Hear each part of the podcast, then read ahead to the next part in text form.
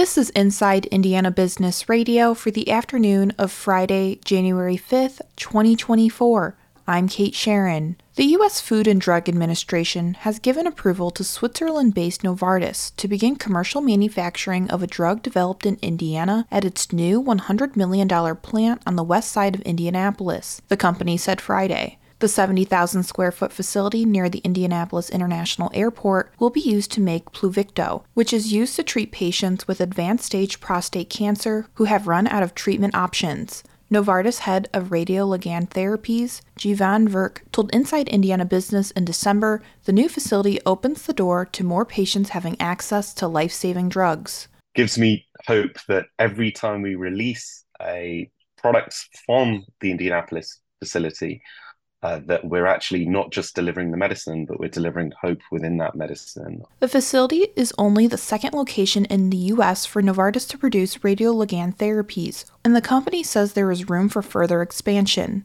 RLTs are used to deliver radiation to specifically targeted cancer cells without causing damage to healthy cells. The company said Indianapolis was chosen for the plant because of its centralized location, making it easier to deliver the therapies in a timely manner. Each dose must be provided to the patient within three to five days after being produced. When the Indiana Economic Development Corporation returns to the big CES trade show in Las Vegas next week, they'll be bringing along some special guests seven Indiana startups. This will be the IEDC's third straight year attending CES, which this year takes place January 9th through 12th. The annual trade show and conference, which is originally known as the Consumer Electronics Show, is a splashy event that attracts attendees and media outlets from around the world. Last year's event drew 117,000 attendees, about a third of whom came from outside the US. As in years past, the IEDC will be showcasing the Indy Autonomous Challenge at CES, but this year the IEDC will also have a second space featuring seven Indiana startups, with the aim to boost both the startups and Indiana's own image as a startup friendly state. An 8,000 square foot Amazon warehouse in Elkhart County was expected to open last May. However, operations have not yet begun, and there's no proposed date on the horizon. Local analyst Mark Wolfrat told our partners at WSBT that the facility is the product of Amazon's building spree during the pandemic and slow demand. By staying unopened, the Elkhart facility saves Amazon about $40 million on payroll expenses, while the online retailer waits for online shopping demand to rise. Local officials are not aware of an opening date. From the number one source for Indiana business news, this is Inside Indiana Business Radio.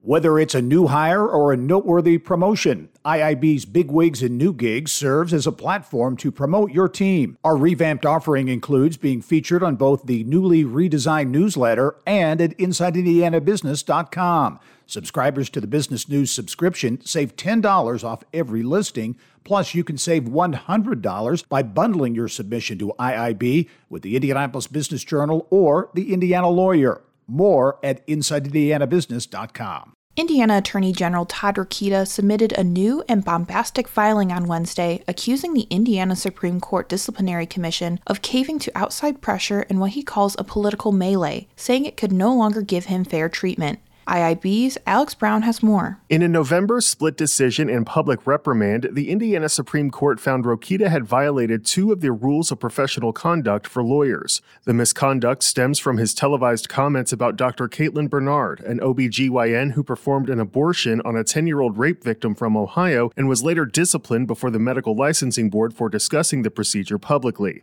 Rokita's filing read, quote, The commission needs to be disentangled from ongoing politics driven by political commentators if the commission is not cordoned off from the political stage, then its meetings need to be made fully public, end quote. Many of the filings and decisions of the commissioners are private unless the Indiana Supreme Court decides it would be in the public interest to publicize them, which the commission petitioned for in Rokita's disciplinary case. Rokita said he doesn't oppose to a motion to unseal the conditional agreement so long as all of the deliberations and meetings related to him fall under the same extraordinary circumstances. In the new filing, Rokita said he would have agreed to waive confidentiality, but quote, the commission additionally required a gag order prohibiting him from talking publicly with constituents about his decision to waive confidentiality. Alex Brown, Inside Indiana Business, Radio.